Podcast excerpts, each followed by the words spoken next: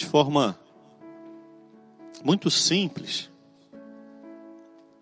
Jesus ele não era confrontado porque ele fazia coisas boas, de forma nenhuma.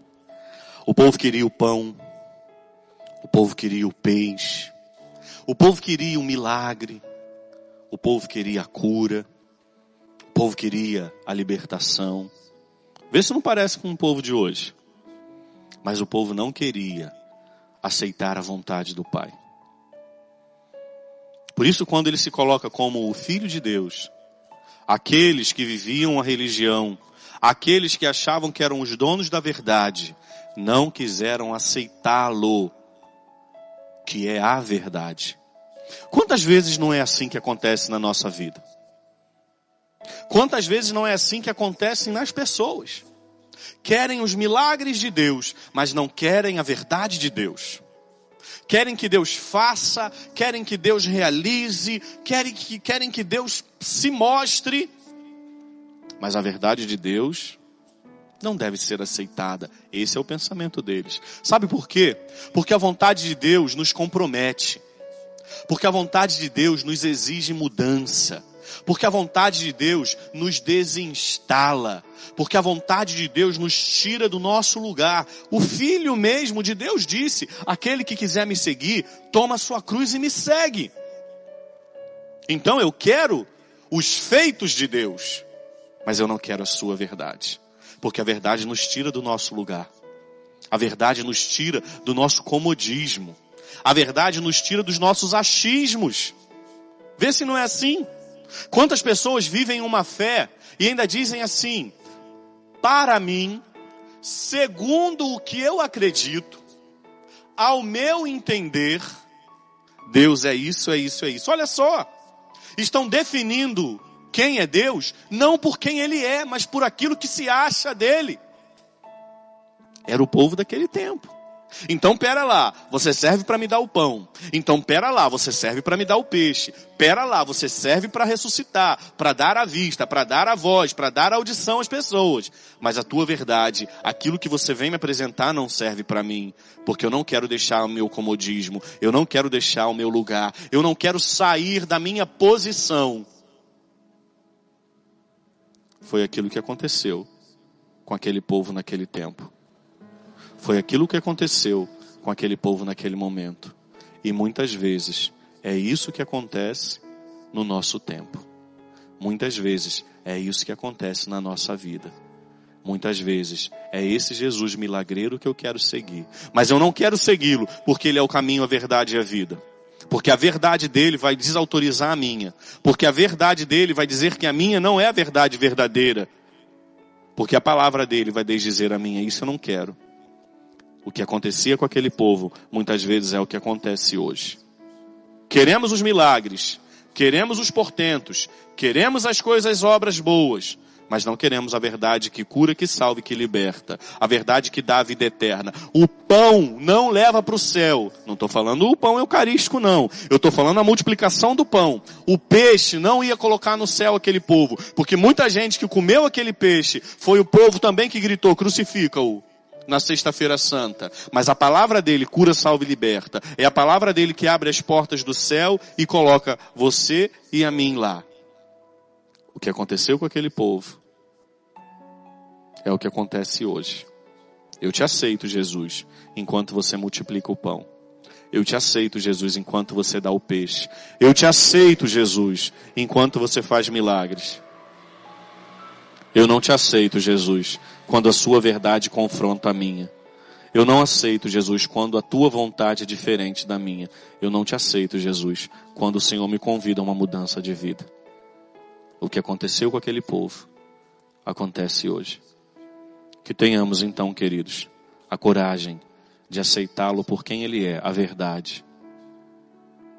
Que tenhamos a coragem de aceitá-lo por quem ele é, a vida que tenhamos a coragem de aceitá-lo por quem ele é, o caminho. O caminho, a verdade e a vida. Assim, nós vamos ter a coragem de tomar ó, a nossa cruz e segui-lo. Se nós o aceitarmos pelos milagres, na Sexta-feira Santa você não vai ficar aos pés da cruz do Senhor. Se você o aceita só pelo milagre, na Sexta-feira Santa, você não vai ficar aos pés da cruz. Se você só o aceita pelos milagres, você não vai até o túmulo na manhã do domingo da ressurreição e você não vai experimentar porque você foi embora, você não ficou com ele. Mas se você o aceita por quem ele é, você vai chorar a sexta, você vai fazer o luto do sábado e no domingo você vai ressuscitar. Que tenhamos a coragem, amados, de amá-lo por quem ele é e não por aquilo que ele pode nos oferecer. Porque quem o ama recebe o céu, que é maior de todas as graças. Que nesse momento eu te convido a fechar um pouquinho seus olhos. Se coloca na presença de Jesus. Você que está passando por alguma dificuldade. Você que está passando por uma dificuldade do desemprego. E que está dizendo, Jesus, eu não estou te entendendo porque isso está acontecendo comigo. Você que está passando pela dificuldade da enfermidade, da doença. E você está dizendo, Jesus, eu nunca fiz mal a ninguém, por que está acontecendo isso comigo? Não, meu irmão, minha irmã, isso não é castigo. A enfermidade serve para glorificar o nome de Deus. Você que está passando pelo luto, você que enterrou alguém,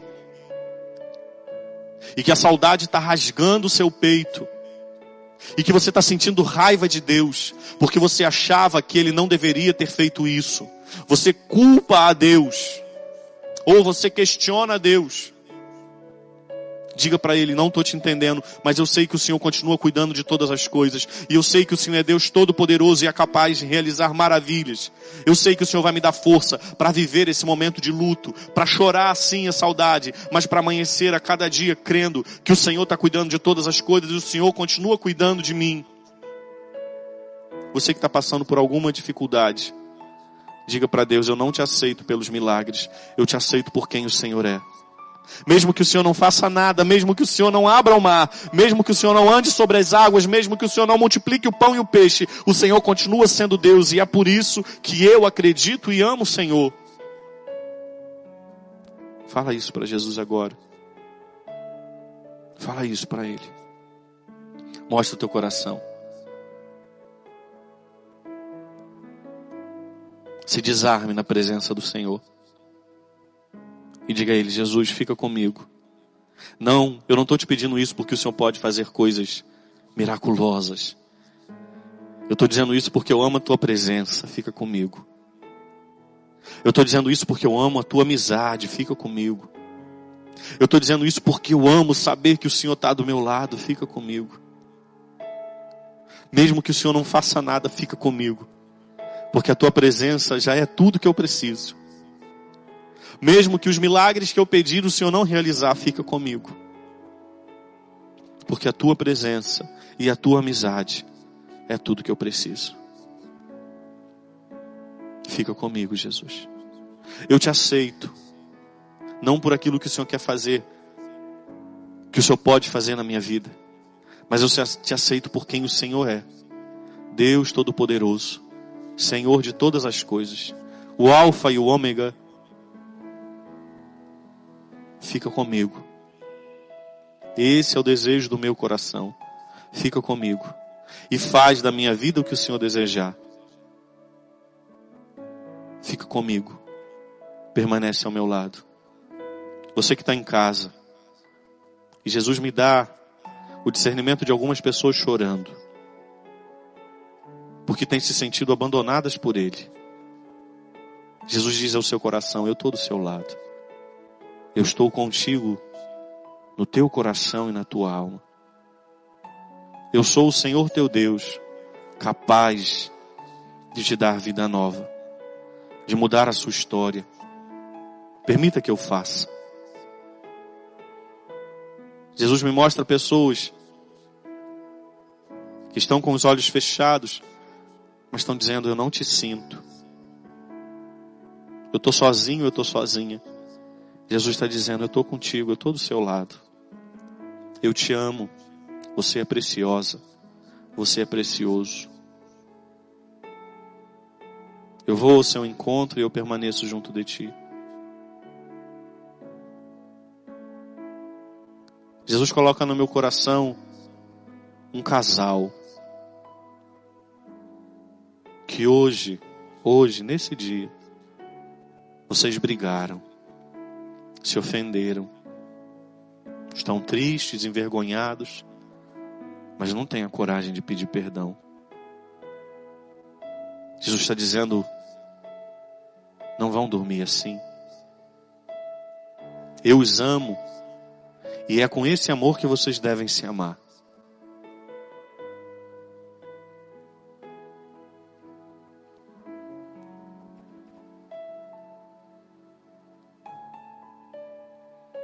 Jesus está me mostrando uma casa cheia de pessoas. E você está dizendo ao longo desses dias: eu não aguento mais. A minha casa é um inferno, é um barulho sem fim. Eu não aguento mais essa quarentena. Jesus está dizendo a você: agradeça. Agradeça ao meu Pai por essa família, por essas crianças por tanta vida na sua casa. Agradeça ao meu Pai pelo dom da vida. Não reclame daquilo que você pediu a Ele como bênção. Você desejava vidas, você desejava filhos, você desejava uma família grande.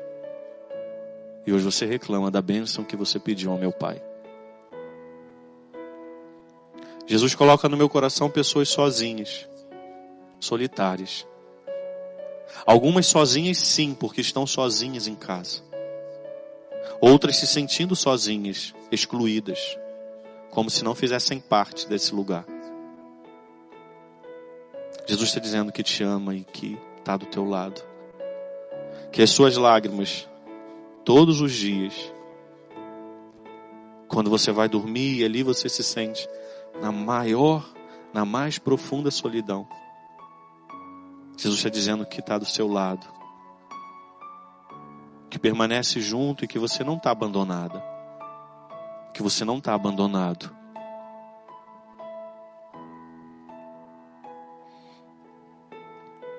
Jesus está colocando no meu coração uma pessoa que está passando pelo tratamento do câncer. Você está com muito medo. Muito medo. Você não tem se alimentado direito. A palavra que Jesus coloca no meu coração para te oferecer, minha filha, é que Ele está do seu lado, cuidando de você, da sua saúde.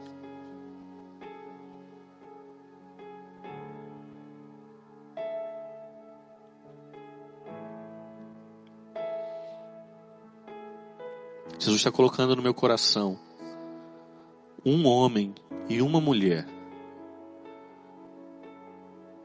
Um homem de meia idade, uma mulher um pouco mais jovem. Há muito tempo vocês fumam. Mas vocês estão com desejo de parar. Principalmente agora por causa dessa quarentena. É difícil ficar em casa sem fumar. Jesus está dizendo que essa é a grande oportunidade da vida de vocês. Aproveitem esse tempo. Preencham o tempo. Mesmo que sintam vontade. Façam algo. Preencha o tempo. Esteja junto da sua casa aí nessa hora. Aproveitem esse momento e parem de uma vez por todas com esse vício que leva à morte.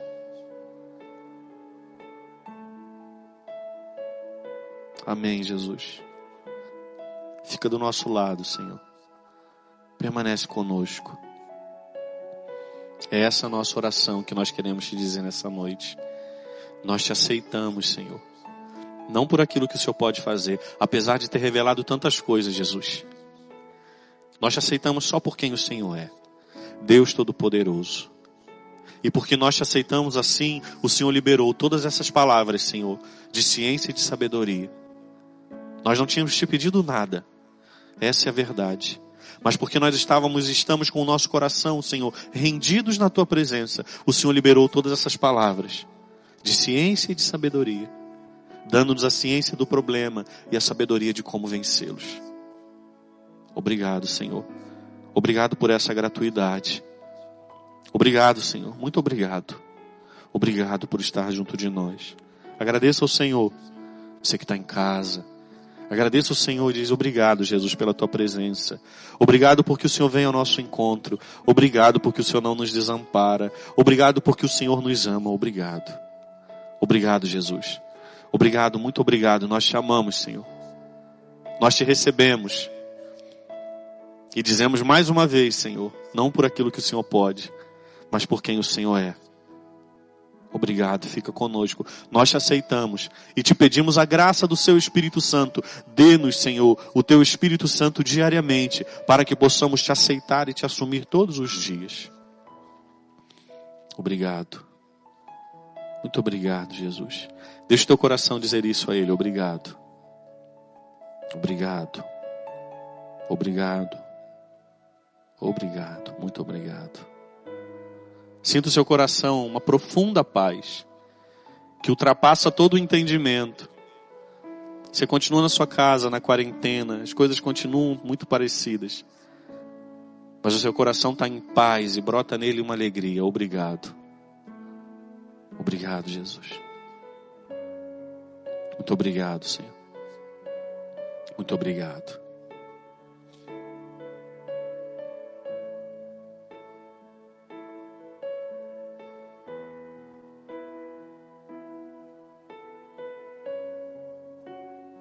Glória ao Pai, e ao Filho, e ao Espírito.